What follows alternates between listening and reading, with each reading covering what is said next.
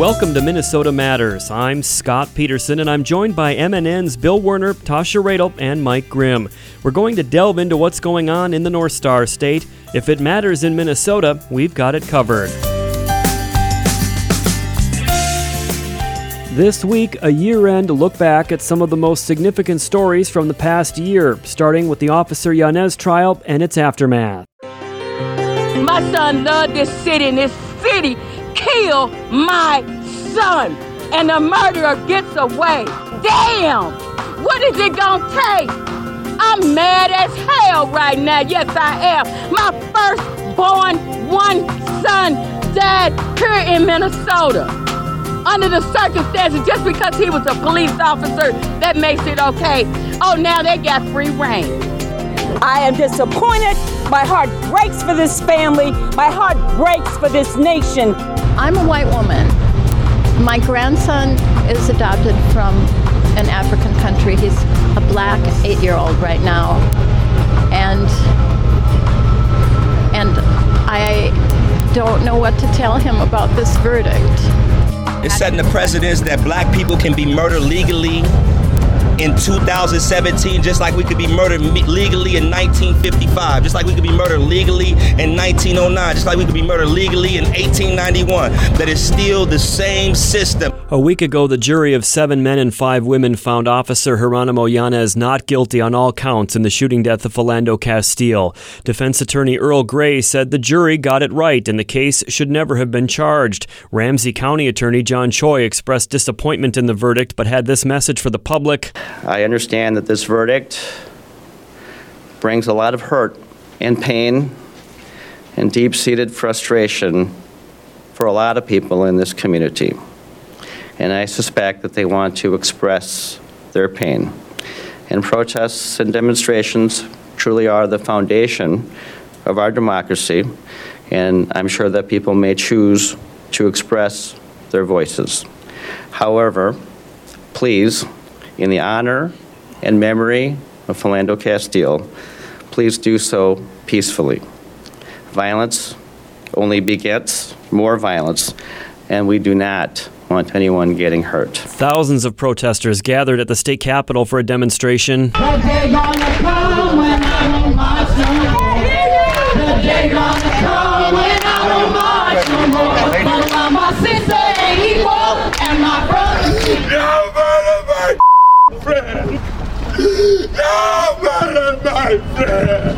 Eighteen were arrested after shutting down part of I 94 in St. Paul. After the verdict was handed down, Yanez was relieved of his duties with the St. Anthony Police Department, and the U.S. Attorney's Office in Minnesota said it would consider whether an additional federal review is justified.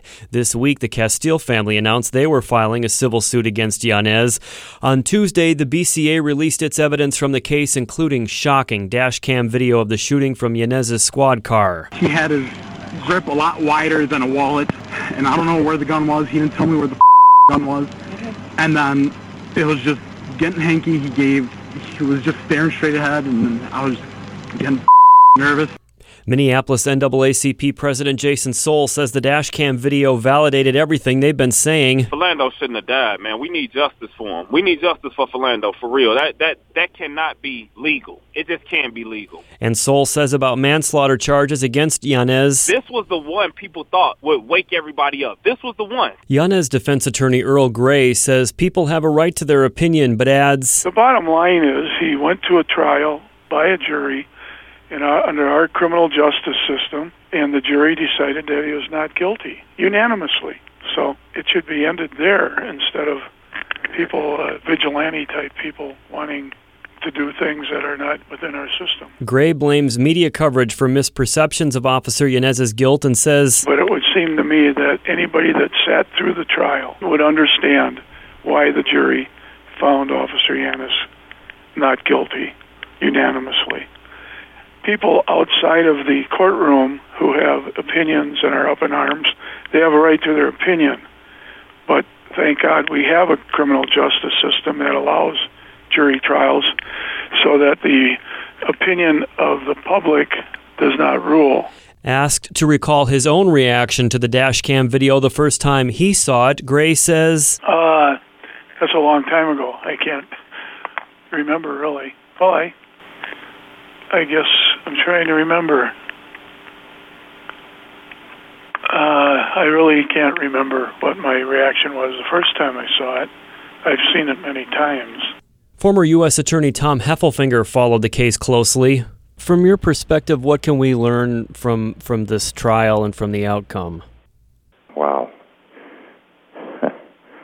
I am.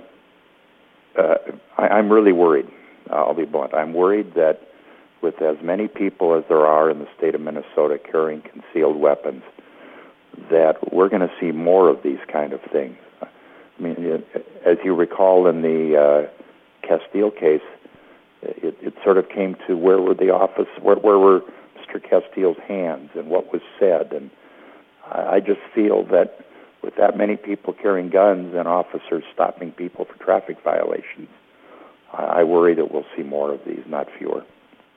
It's a fact the trial is over, but the impact of the actions of Officer Yanez and Philando Castile on that July day will continue to be debated with sadness, anger, and confusion in the weeks and months ahead as questions about race relations, police accountability, and gun violence reverberate in Minnesota and throughout the nation with few clear or simple answers. I have to tell you, I do have a Okay. firearm Okay. on me. Don't reach for it, I'm- then. I'm, I'm, Don't pull it out. I'm, I'm pulling it out. Don't pull it out.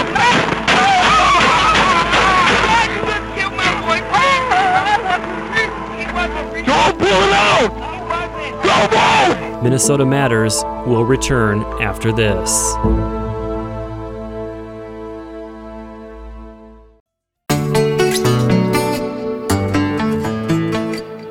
Welcome back to Minnesota Matters. In what ends a long, contentious, and expensive court battle but doesn't really resolve the issue, the Minnesota Supreme Court upheld Governor Dayton's veto of the legislature's operating budget, ruling lawmakers have access to sufficient reserve funds to keep the House and Senate operating until the legislature goes back into session February 20th. MNN's Bill Werner has been covering this story since the dispute began. That was back when the special session wrapped up at the end of May.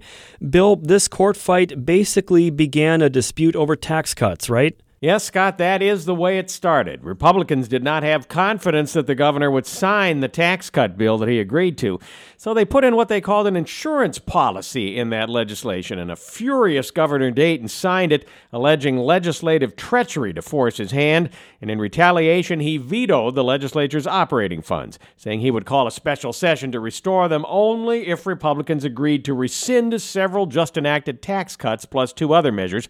Republicans sued the governor saying Dayton violated the separation of powers clause in the Minnesota Constitution. Well, the Supreme Court sidestepped the fundamental issue of whether Dayton's move was unconstitutional because he tried to force the legislature to do what he wanted by cutting off money for the legislature to operate. The justices said they didn't need to settle that issue because the House and Senate have enough money to operate until they go back into session in February. At that point, presumably lawmakers can restore their own funding, and if the governor vetoes it again, then they could override, or at least try to do that. Shortly after the High Court ruling came out, top lawmakers voted to redirect reserve funds to keep the legislature operating for a while. House Speaker Kurt Daudt. The $20 million does not get us very far. Um, it'll get us into session. Uh, we probably can't make it to the end of session on that, that level of funding. I haven't looked at those numbers, but um, I believe we probably wouldn't be able to make it till the end of the legislative session. So uh, we will need to resolve this in the legislative session, and, and uh, you know, we hope uh, that the governor will will find some newfound respect for the legislature, and, and I'm not optimistic that will happen. Unfortunately, um, as I said, this governor is uh, probably the most partisan person that I've ever worked with, and and um, to take a legislative session where we had so many victories and so many bipartisan victories, where we just accomplished so much together, um, and then completely, uh, you know, discredit it with this action, I think is is just really disrespectful and disingenuous. Earlier in the week, the governor accused Republicans of misrepresenting the legislature's financial position. They got enough money. This has been clear all along. I mean, I don't know why they're continuing with this kind of obfuscation, except that they took this position and they're not going to back off it. But they got enough money from the, in the LCC for fiscal year 18 and then next year, fiscal 19, uh, to operate until they go back into session. At that point, they can remedy the situation. I don't know why they continue to uh, portray themselves as, as financially destitute when they're, when they're not. The governor accuses Republicans of wasting taxpayer money on an extended court battle. Senate Majority Leader Paul Gazelka disagrees. No regrets. That was Yeah. the right thing to do. We, Yeah. if, No if, if you don't stand up for the legislative branch and the power that we've been given, and both you saw Democrats and Republicans united about that, uh, then, then we back down and, and governor and all future governors have more power than they've ever had before. The governor contends the high court affirmed his veto authority, but warns the tax cuts Republicans insisted on will jeopardize Minnesota's future financial stability. And he says because Republicans found money to continue operating the legislature, there's no reason for them to return to the bargaining table. Republicans say Minnesotans have been overtaxed and they deserve to get some of it back. We talked with Hamline University professor David Schultz about this week's Supreme Court ruling. Is it a decision or is it not a decision? It's a sort of decision by the Minnesota Supreme Court that on the face of it, it, it again upholds the governor's line item veto, but at the end of the day really punts on, on the, the serious constitutional issues here by saying that again, because the legislature has enough money now to be able to um, exist until they get to session in February, the court's going to uphold the line item veto based upon a plain language reading of the um, of, of, of the of the Constitution. It didn't come out unequivocally and say that the line item veto was constitutional, um, but really sort of said that because the money is available to the legislature, they'll be able to survive. The court is is the is, is the spot of point of last resort in these kind of disputes, Right. and if the court declines, how do we get any sort of clarity, or don't we? we don't get clarity, and I think that's part of the problem with this decision.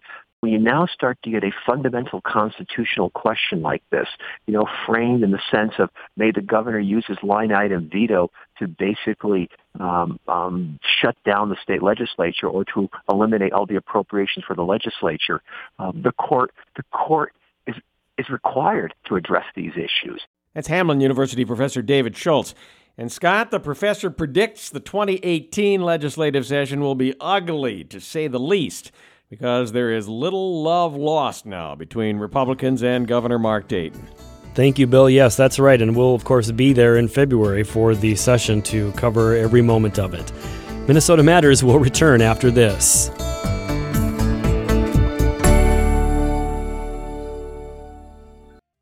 Up next, we look at tragedy in South Minneapolis with the explosion at Minnehaha Academy. I heard a very loud noise, and then ceiling tiles and windows came down, imploded, things dropped, uh, the lights went out. As soon as I knew that the people in front of me were okay, we linked shirt tails and got out of the building. It was dark, so we had to feel our way out until we could see the light from the outside. So I was in a meeting um, when it happened, and it was, I mean, it was large. Originally, I thought maybe a, a transformer blew. My, my colleague had commented how our phone system went down, so I thought maybe it's a transformer or something like that. I mean, that was the, how large it felt at first. My ears popped. Um, we all walked out into the main kind of office area and looked at each other, and I noticed there was debris, ceiling tiles on the ground, and thought this was not a transformer. This is a day of extraordinary heartbreak in Minneapolis. Uh, the school is at the heart of a neighborhood and the heart of a community. Um, there are people who are wondering where their loved ones are, and we grieve with them and, and extend our, uh, our love and our prayers and our thoughts and our hopes. The whole city is with the families who still await word of their loved ones. devastation um, i- and kind of in a, a cloud and uh, it, it, it's such a tragic event it's just it's surreal I'm kind of in shock. I've been going here since I was in preschool, so I've like grown up with this building and it's just kind of hard for me to see like this place that I spent so much of my time at just gone. On Wednesday morning, first responders were called to Minnehaha Academy on a report of an explosion. Crews arrived to find part of the school on fire, destroyed, and staff and workers rushing to get out. Officials say construction work and a gas leak likely caused the explosion. Fire Chief John Fruetel briefed the press. It looks to me like the, the chimney of the structure, that was sort of the center of the area, and it looks like a lot of it just blew out to the west. There was a utility area. I believe there were some staff offices in there, some, some, some bathroom areas, some I think some janitorial closets and those types of things in that area of the structure, um, and all of that has just basically uh, pancake collapsed right on top of each other. And there's actually two floors that have collapsed, and then there was a basement level that I said earlier was uh, when we tried to get down to search it, that was uh, uh, already full of water. Daty Sullivan Fonts graduated from Minnehaha Academy this past spring and was in the neighborhood when she heard the explosion. She rushed to the school to find out what had happened. I'm just concerned because it's so real because like the people that are in there are people that I know. Like usually it's just something you see on the news, but now it's something that like relates to me like i know those people who they can't find and i know those people that were in the building and like imagining what they're going through and like the thought of like a loved one like not being able to be found is what really shakes me Two people were unaccounted for, and nine others had to be rushed to the hospital. And then, hours later, the first confirmed fatality 47 year old Ruth Berg. She'd worked as a receptionist at the school for 17 years. Former school employee Bruce Peterson knew Berg. I'd worked with her in certain areas for three, four years at a time, but was a smiling face and uh, calm and friendly and uh, just a tragic, tragic loss. 82 year old John Carlson also perished in the blast. He was a custodian at the school, and former student Sarah Magley was concerned when Carlson was among the unaccounted for. I know one of somebody they said was the janitor who's like like the sweetest guy in the world. Like I've known him since I was in like preschool. He like gives out dilly bars and stuff. He's great. Minnehaha Academy president Dr. Donna Harris, who was hurt in the explosion, said she was grieving along with the community. It's amazing. It's amazing. This is a warm, caring, loving community, and um, it's it's like none other. And I'm grateful for the this community and how we will continue to support each other going forward. With classes set to begin in just a couple weeks, it remains to be seen how the school and the community will come back from the tragedy. Minnehaha Academy spokesperson Sarah Jacobson says, I think because of our faith in God, we can move forward pretty easily, supporting one another. Um, of course, it was a tragic event and our hearts are broken, but we will work together. Um, this school has a 105 year old legacy, and we're going to work hard to keep it going. Questions about the exact cause of the explosion remain, but in the meantime, the community of South Minneapolis is bonded by grief and by the determination to move ahead together. Minnesota Matters will return after this. Welcome back to Minnesota Matters. We're going to close today's show with the resignation of Senator Al Franken. Today, I am announcing that in the coming weeks, I will be resigning as a member of the United States Senate. I, of all people, am aware that there is some irony in the fact that I am leaving while a man who has bragged on tape about his history of sexual assault sits in the Oval Office, and a man who has repeatedly preyed on young girls campaigns for the Senate with the, with the full support of his party. Senator Al Franken resigned after several Democratic colleagues in the Senate called on him to do so in the wake of sexual harassment allegations. Franken was first accused last month by Los Angeles radio host Leeann Tweeden, who said Franken tried to kiss her during a rehearsal for a USO show in 2006. Also, Tweeden posted a picture from the USO tour with Franken appearing to grab her breasts while she slept. After that, several other women came forward with accusations against Franken. As recently as last week, Franken said he did not plan to resign. He apologized and said, I'm trying to take responsibility. I also am going to be held accountable. Some were critical that Senator Franken didn't apologize to his accusers during his speech on the Senate floor Thursday, though he did address the accusations. Over the last few weeks, a number of women have come forward to talk about how they felt my actions had affected them. I was, I was shocked. I was upset. But in responding to their claims, I also wanted to be respectful of that broader conversation because all women deserve to be heard and their experiences taken seriously. I think that was the right thing to do. I also think it gave some people the false impression that I was admitting to doing things that, in fact, I haven't done. Some of the allegations against me are simply not true. Others I remember very differently. I said at the outset that the Ethics Committee was the right venue for these allegations to be heard and investigated and evaluated on their merits, that I was prepared to cooperate fully, and that I was confident in the outcome. You know, an important part of the conversation we've been having the last few months has been about how men abuse their power and privilege to hurt women. I am proud that during my time in the Senate, I have used my power to be a champion of women, and that I have earned a reputation as someone who respects the women I work alongside every day. I know there's been a very different picture of me painted over the last few weeks, but I know who I really am. Serving in the United States Senate has been the great honor of my life. I know in my heart that nothing I have done as a senator, nothing, has brought this honor on, on this institution. In his resignation speech before the Senate on Thursday, Franken talked about Minnesota. And most of all, I have faith in Minnesota.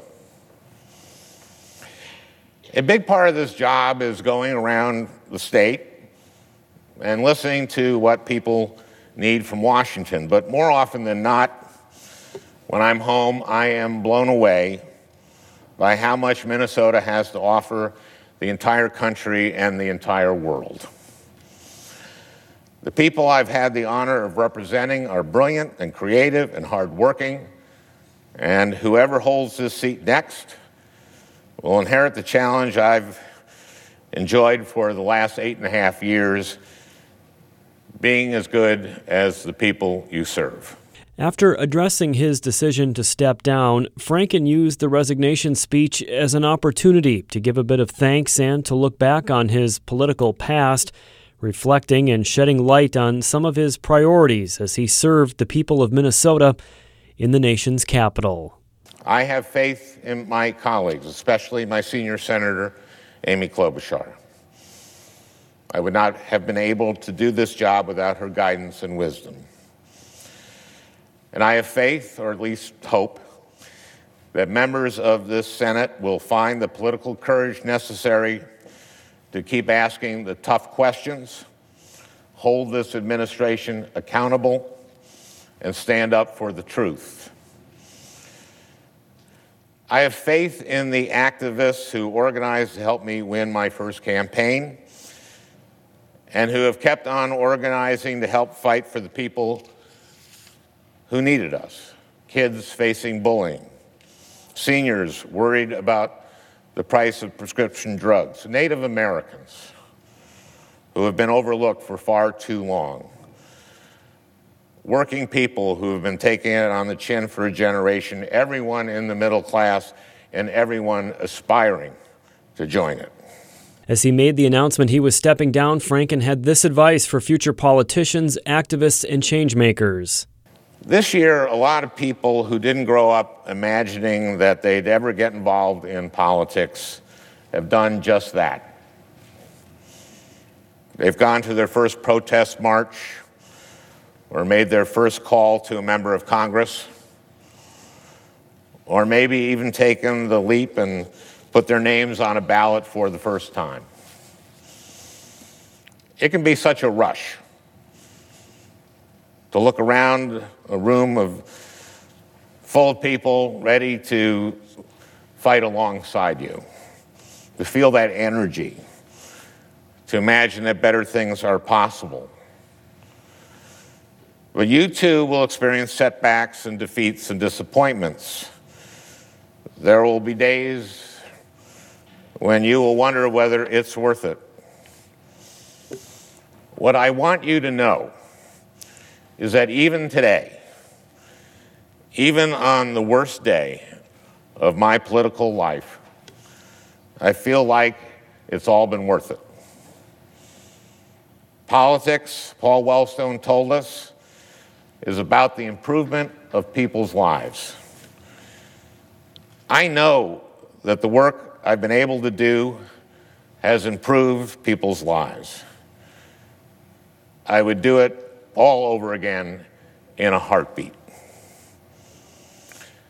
For a decade now, every time I would get tired or discouraged or frustrated, I would think about the people I was doing this for and would get me back up on my feet. I know the same will be true for everyone who decides to pursue a politics that is about improving people's lives. And I hope you know that I will be fighting alongside you every step of the way. With that, Mr. President, I yield the floor. That's going to do it for this week and for this year. Thank you for listening, and please tune in again next week for Minnesota Matters on this MNN station.